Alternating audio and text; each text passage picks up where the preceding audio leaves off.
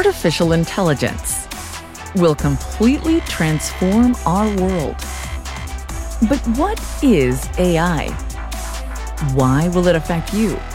And how can you and your business survive and thrive through the AI revolution? Welcome to AI and You. Here is your host, author, speaker, and futurist, Peter Scott. Hello, and welcome to episode 33. In this episode, I'm going to explain some of the basics of artificial intelligence, the technology, so you have a useful understanding of how some of it works. No code, no special computer knowledge required here. I'm going to explain it from a layman's point of view, and we're going to drill down into neural networks in particular. That's where we're going. And we're going to do that without pictures. It usually takes pictures. I use pictures when I talk about this in my course. So I'm going to have to draw this with words. Let's see how well I can do that.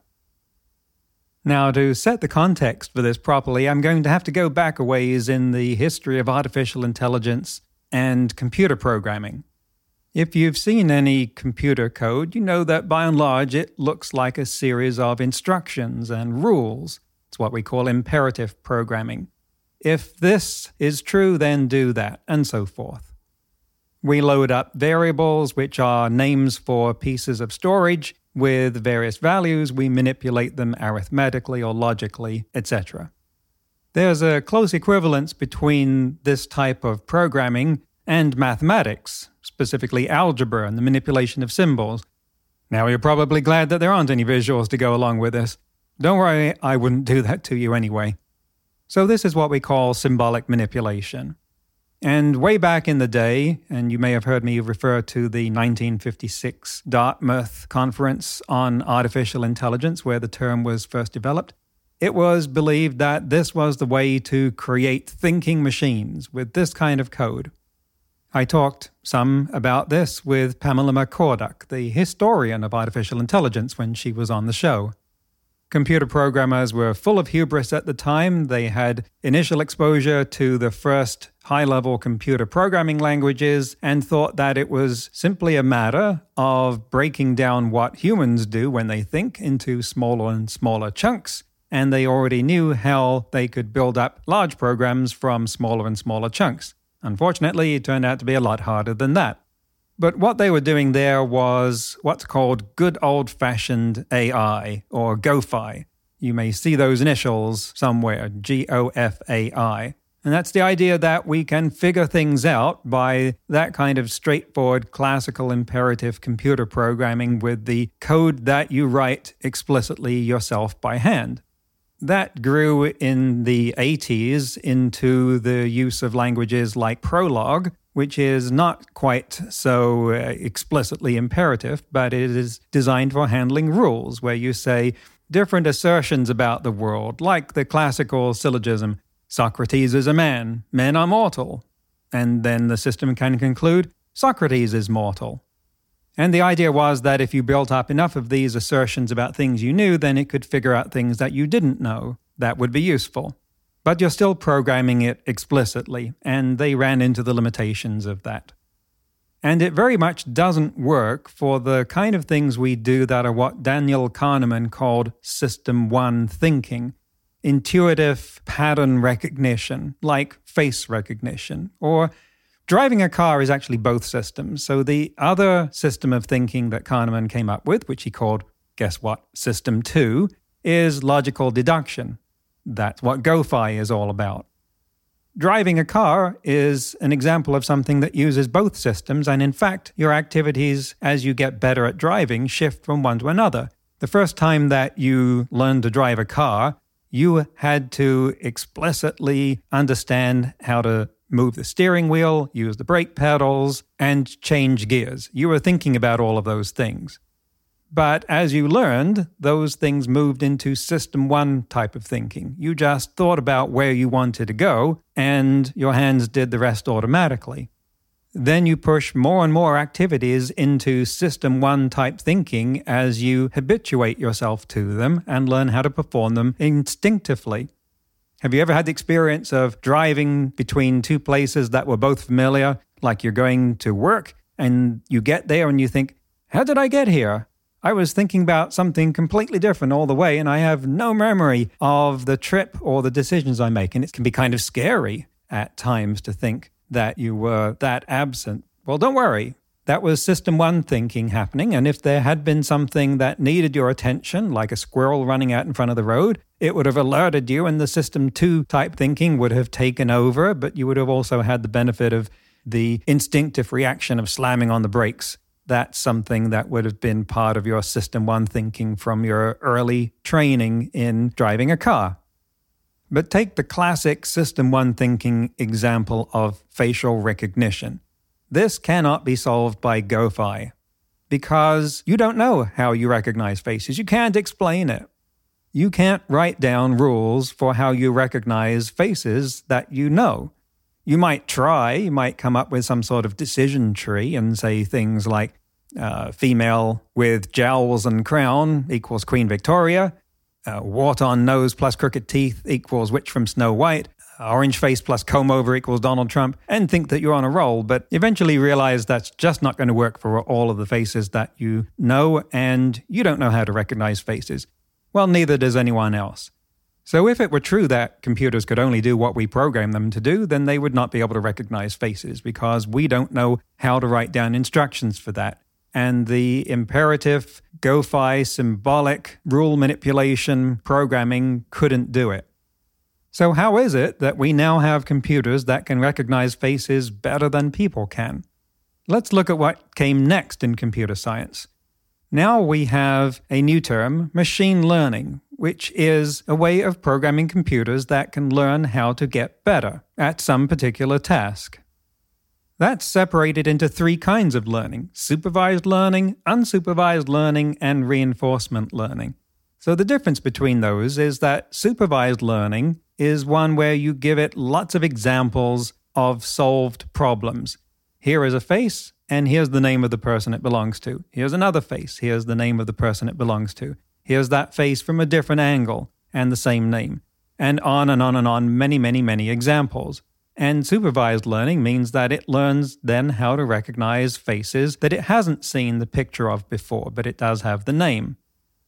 Unsupervised learning is where you feed a whole lot of associated data in and ask it to make associations. One of the very interesting examples of this that was done a couple of years ago was that medical researchers fed an unsupervised learning system a whole bunch of images of human retinas, the thing at the back of your eyeball, and metadata, data about the person the eyeball belonged to.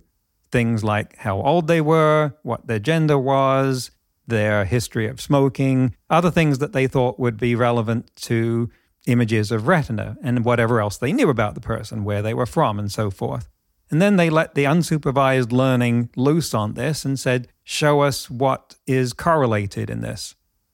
Well, as they were expecting or hoping, it did show correlations between retinal images and smoking, for instance, which meant that the network learned how to recognize someone's smoking history to some degree of probability from seeing just a picture of their retina. But it also learned something that they didn't suspect, which was the person's gender.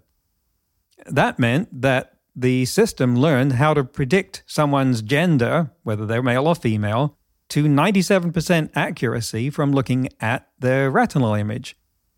Now, even when the researchers saw this, understood it, and went back and looked at the pictures themselves, they weren't able to tell the gender of the people themselves to better than chance. So they don't know how the system learned how to do it, but it did. Obviously, there are easier ways of telling someone's gender than looking in the back of their eyeball. That's not the point. The point was that the system here created new knowledge because until that point, no one had suspected that there was a correlation, a link between someone's retinal pattern and their gender. Now there is. What does that mean? Who knows? That's a subject for research. But now the research is enabled by this finding that has come out of the unsupervised learning. And the third kind of machine learning is reinforcement learning. And that's when you take a system that is able to respond to feedback. Basically, you're going to pat it on the head, say, good boy, and give it a biscuit every time it does something right. In practice, that amounts to increasing the value of some number that we call an utility function that says it's done what you want it to. One example of that could be training a robot to pick up packages, say that it's going to be used in a warehouse. So you start out giving it very little ability. Of course, it's going to flail around, knock packages all over the place, and it doesn't get any reward. But when it accidentally manages to do something useful, something that's right in some fashion, you give it a bone. And if you do this enough times, it learns. This is kind of Skinnerian behavioral stimulation here, it learns what you want and it does more of it and it gets good at it. Self driving cars can be trained through a lot of reinforcement learning done in simulations. Not so much in real world situations because the prospect of the car going haywire and mowing people down and not getting its reward is not a very viable training scenario. But if you can train them in situations where the penalty for failure is something you can tolerate, then reinforcement will work in the real world as well. Okay, so that's the three kinds of machine learning. What kind of system can do that? This is where neural networks come in. Artificial neural networks, because the non artificial ones are the ones sitting on top of your neck. As you might guess, they are modeled on the human brain, which has lots of neurons hooked up together in neural networks. We have about 100 billion neurons, which are obviously tiny little cells, hooked up to, on average, a thousand other neurons at a time, which gives us 100 trillion connections or so in the human brain. That's a lot. And looking at the human brain and these tiny cells, researchers saw that they were exchanging signals, that they would light up in some way and receive signals from their neighbors and pass signals along to other neighbors in this sort of cascade. So the thinking was maybe this is how we do system one type thinking and all the other kinds of thinking that go on in the human brain. But maybe it's an emergent phenomenon of all of these signals being passed around between these almost countless number of neurons. So they said, let's build machine versions of those. And they created these neural networks that were artificial, where each neuron is an abstraction which meant that it was implemented using the classic symbolic computer code as a variable pointing to one tiny piece of storage with some behavior associated with it. Now, the groundwork for this was laid in the 60s, and the programming of it started in the 70s, and these were called perceptrons. And the very early ones had two what are called layers they were separated into an input layer, which is a set of artificial neurons, and an output layer. The input layer would receive the question or the problem, and the output layer would receive the result or the answer. Unfortunately, things languished for quite a while because Marvin Minsky and Seymour Papert wrote a book called Perceptrons, where they talked about these two layer networks and proved that they couldn't solve one of the simplest problems in computer science, which you would need, at a very minimum, any kind of neural network to be able to solve. So people gave up on this for quite a while, as in about a decade. Now, Minsky and Papert did not say anything about networks that would have more than two layers, but no one thought about that for a long time until it was pointed out that if you add a layer in between the input and the output layers and connect these artificial neurons up, that it can solve that basic problem. And thereby, it can solve any problem, or at least there was no problem that you could prove it couldn't solve. Great. So now research in neural networks took off. The thing that limited the expansion and utility of it at this point was that we still didn't have the number one, hardware, and number two, data to be able to build neural networks that ran fast enough and could be trained to do useful things. And it wasn't until after 2005 or so where both of those things started being true that we had fast enough computers that could store enough nodes, and we had the data to train the networks on. And this is where the term deep learning started to come into vogue. Deep learning is something that was done with a Google offshoot, now called DeepMind, where they started making really big networks with a lot of layers in between. The deep adjective refers to having a lot of intermediate layers. And to get them to do something useful, like recognizing faces, you had to give them a lot of examples. And hard as it is to believe now, at that time in history, there was not a lot of data available for training the research versions of these networks. And this is where Fei Fei Li at Stanford came in in a pivotal contribution to creating something that's called ImageNet, which is a publicly available database of many, many images that have been tagged so that we know what they represent. That gives us the ability to do supervised learning in order to create that, they actually had to employ people using Amazon's Mechanical Turk service, which paid people small amounts of money for doing small tasks, in this case, saying what each image contained. Fun fact one of the first things that neural networks learned how to recognize in images was cats because where else would we get these images from but postings that were being made on the beginnings of social media on the internet? And what did most people post? Pictures of cats. So let's look at the architecture of a typical neural network. While the human brain has 100 billion neurons, the usual artificial neural network doesn't have or need that many. The number that it does need is highly dependent upon the type of task and may vary from hundreds to millions. But it's organized, as I said, into layers, and the first layer is the input layer. And this is a critical thing to get right because you have to map each node in the input layer to an input from your problem. So if you're doing image recognition, that's straightforward. You map each node to a pixel in your image, or perhaps a group of pixels that are in some kind of moving window. And the output layer has nodes that are mapped to what you want to say. If you are doing handwriting recognition, then you may have 26 nodes, one for each letter. Choosing the right mapping from your problem to your input layer and from your output layer to your results is one of the most critically difficult things to do in creating a neural network to solve a problem. And then in between, you have hidden layers that are connected through many connections, just like the human brain's neurons, to each of the layers on either side.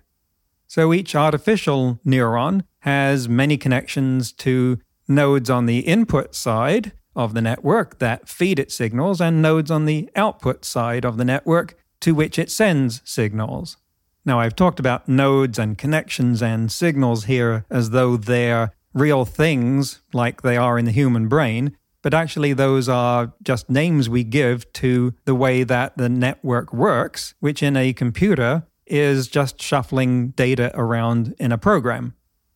The program models the behavior that I've just described of nodes and layers and connections and signals, but ultimately, you don't see any of those things in the computer. It just stores things in registers and storage locations in RAM and changes them. But in order to work right, your typical supervised learning network has to have many, many examples. To train it to recognize images of some kind, you might need 100,000 or more images as examples.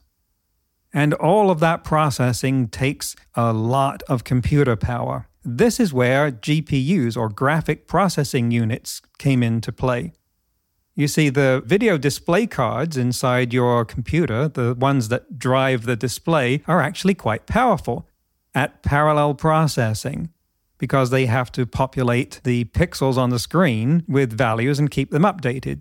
So they're already optimized for performing a lot of operations on floating point numbers at the same time, which is exactly what you need in executing one of these neural networks. Because just like in the human brain, the signals travel between nodes at the same time. So the input layer nodes light up all at the same time according to the pixel values that they're being given, and then they transmit values to the next layer all at the same time, and so forth. And it was discovered that using graphic processing units, the kind that you have on your video card, can do these kind of calculations much better than the ordinary computer processor. So the AIs were rewritten to compile to running on the GPUs. So I've talked about training and execution. Let me get specific about that. First of all, let's consider the neural network after it has already been trained and you're running it. Now, each of these nodes in the network has a very special property. It contains a number which we call a weight. And each node in the network has a different weight. This again is modeled on the human brain. When it receives a combination of signals from the nodes on its input side, it applies a relatively simple mathematical function to them, adding them and multiplying them by the weight to get a result. And based on that result, it decides what signals it sends to its output side nodes. The equivalent function in the human brain is called the activation potential. If the combination of the input signals plus the magic number that is stored in the cell, which we call the weight in the artificial network, is such that it exceeds the activation potential, then it sends signals to its output nodes. In an artificial neural network, that is called the activation function. So it's looking like it works just like the human brain. Eventually, you have combinations of signals being sent by these weights being set, and the result triggers one or more particular nodes in the output layer that equate to the answer you want. So you can kind of see how it does this. It's magic box. Every one of these numbers is magically chosen to give you the right result. But we can't use magic to create these, so how do we get those weights into the network? And the answer is a tool called backpropagation. And this is where you have the training phase. So you give the network an image and then you tell it that you know what the answer is. So you constrain the answer at the output nodes. And then you propagate backwards up the network a little bit of the answer. In other words, you're running the network backwards and perturb the weights, which you start out with random numbers, in each node a little bit towards what would give you the right answer. And then you have to lather, rinse, repeat, do this over and over again. Each time perturbing the weights a little bit more towards what the right answer is going to be. For you mathematicians out there, this is essentially solving the problem of finding local or hopefully global minima in a multidimensional space. And this training phase requires a lot of data and a lot of execution. This is where AI neural networks use a significant amount of the world's electricity. So, any research that turns up ways of improving the amount of power that's needed to do training are very valuable. So, that's how neural networks work. But are they really working the same way as the human brain? We know through people poking things into people's brains and other things that neuroscientists like Ryan D'Arcy, who was on the show a while ago, do, that we can find neurons or cells in the human visual system, for instance, that react to the eye seeing, say, a diagonal line. So the eye is doing edge detection, it's very good at that. And then it has some cells that will react to horizontal lines, some to vertical ones, some to diagonal ones. These are obviously important in understanding what we're looking at. And then further up the network, these signals are combined to recognize increasingly complex features. Maybe it sees an eye, maybe it sees a mouth, maybe those get put together now it knows a cat or a person or a hedgehog. Well, it turns out that when you train a neural network, an artificial one, to do image recognition, that you can find nodes in the network that have learned how to recognize diagonal lines. They've done edge detection, for instance. So it would seem on the face of it that this network is operating the same way that the human brain does. Well, not so fast. It may be operating the same way in respect of diagonal lines, but there is a lot of territory between there and recognizing, say, Jennifer Aniston. And the reason I use that example is that it was actually found that people's brains, or brains belonging to people that knew who Jennifer Aniston, the actress, was, they could locate a neuron that responded to them seeing Jennifer Aniston. I know it sounds awful lot like stalking here, but Google for Jennifer Aniston neuron and you'll see what I'm talking about. It became rather notorious because not only did it light up when they saw a picture of Jennifer Aniston, but even when they were thinking about her. And obviously, the output of an artificial neural network that is doing facial recognition is going to be something like, This is Jennifer Aniston. So again, it looks like they're working the same way. Again, not so fast. Why? It turns out that they're actually rather brittle in the ways that they do this. They have, for instance, what's called the Picasso problem, which is that you can do something to them that makes the images look like a Picasso painting. You can swap the eye and the mouth, for instance. And the image recognition algorithm will still come up with the same result. In fact, in some cases, it says it's even more likely to be who it thought in the first place. That doesn't make sense. What it should say is this is some kind of weird non human image that you've messed with. That wasn't one of the things that it was trained on. It did learn how to recognize features eyes, noses, and lips and things that, when put together in the right places, equal Jennifer Aniston or whoever it's looking at. But the artificial network hasn't learned to care about them being in the right places. So that's a problem. It gets worse. Researchers who know what they're doing can add what looks to us like indetectable noise to a picture that completely changes the interpretation of it. So you can have an image that's, say, classified by the network as 87% likely to be a possum. You can change it in a way that makes invisible changes as far as humans are concerned. And now it says it's 97% likely to be a giraffe. This is obviously pretty bad. And you can find some of that technique being used in things that you can buy to, for instance, offset facial recognition algorithms. You can buy t shirts that will cause facial recognition algorithms to fail when looking at you. They're not even obscuring your face. So, how does the trick of adding the noise that's invisible to the picture work? Well, of course, it's not totally invisible, uh, but it's noise that our eyes ignore because it's just changing pixels here and there. But they're carefully chosen by these researchers to be ones that they have found matter a lot to the image recognition algorithm.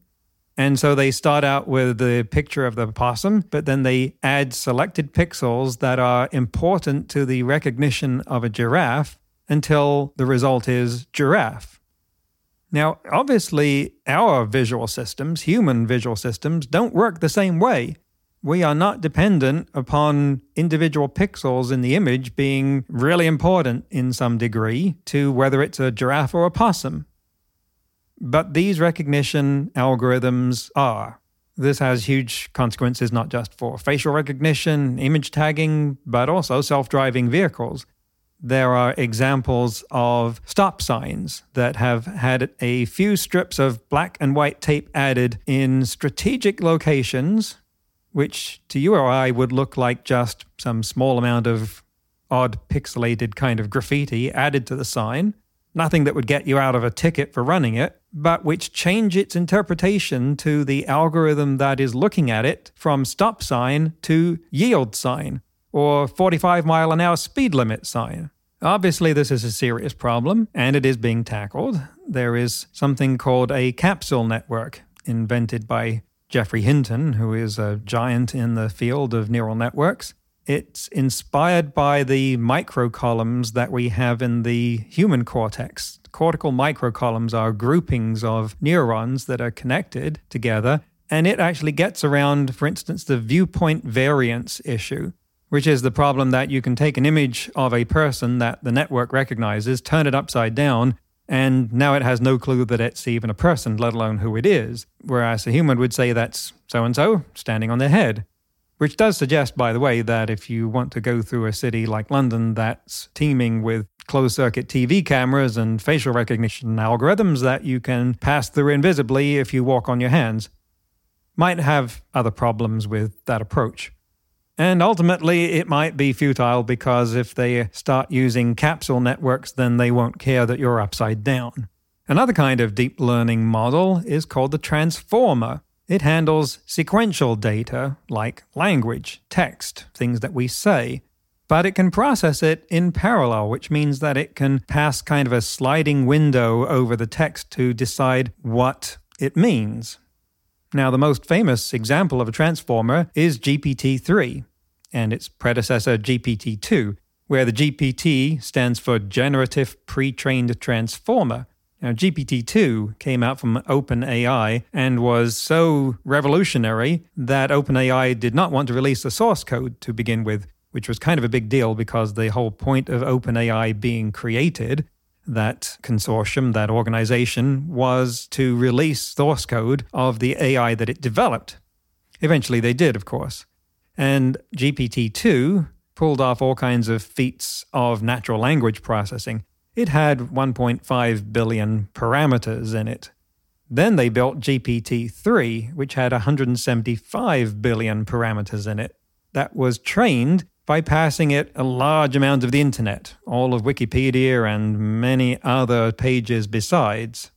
The end result was that it learned a lot of associations between the text that it found, such that for instance, it had read many, many, many recipes. And you could say, Tell me another recipe. And it would make one up that was quite plausible. Anyway, that's some of the state of the art in artificial neural networks. And we've got a long way to go yet in exploring the space of what they can do. In today's headline, ripped from the news about artificial intelligence, more than a thousand scanners powered by AI are monitoring how close pedestrians get to each other in London, Manchester, and other British cities to supply the government with data on social distancing. The sensors were initially intended to track the flow of traffic, cyclists, and walkers to work out how roads were being used, but after the lockdown in March, they were fitted with a new feature so they could tell how well people were obeying the social distancing guidelines. Now, obviously, this has Big Brother written all over it, and in the United Kingdom, cameras are everywhere, so in that respect, Big Brother is not a huge leap. But the manufacturer, Vivacity, said that the data is used to inform policy decisions, and in response to privacy concerns, said that none of the footage is saved, streamed, or used for enforcement purposes. They've added sensors in Oxford, Cambridge, and Nottingham, and by using this ability to see how much people are distancing, they can decide whether the guidelines should be one meter, two meters, or so forth, because now you're able to actually know what distancing practices are actually being followed and you can correlate that with infection rates and decide whether you need to change your guidelines.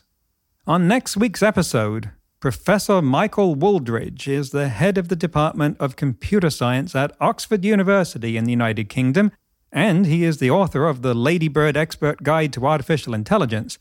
His main research interests are multi agent systems. We will discuss those and his upcoming book, a brief history of artificial intelligence, what it is, where we are, and where we are going.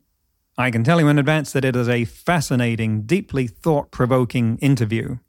That's next week on AI and You. Until then, remember no matter how much computers learn how to do, it's how we come together as humans that matters. That's all for this episode of AI and You please leave a rating and comment and share with your friends. Get the book Crisis of Control and see more videos and articles at aiandyou.net.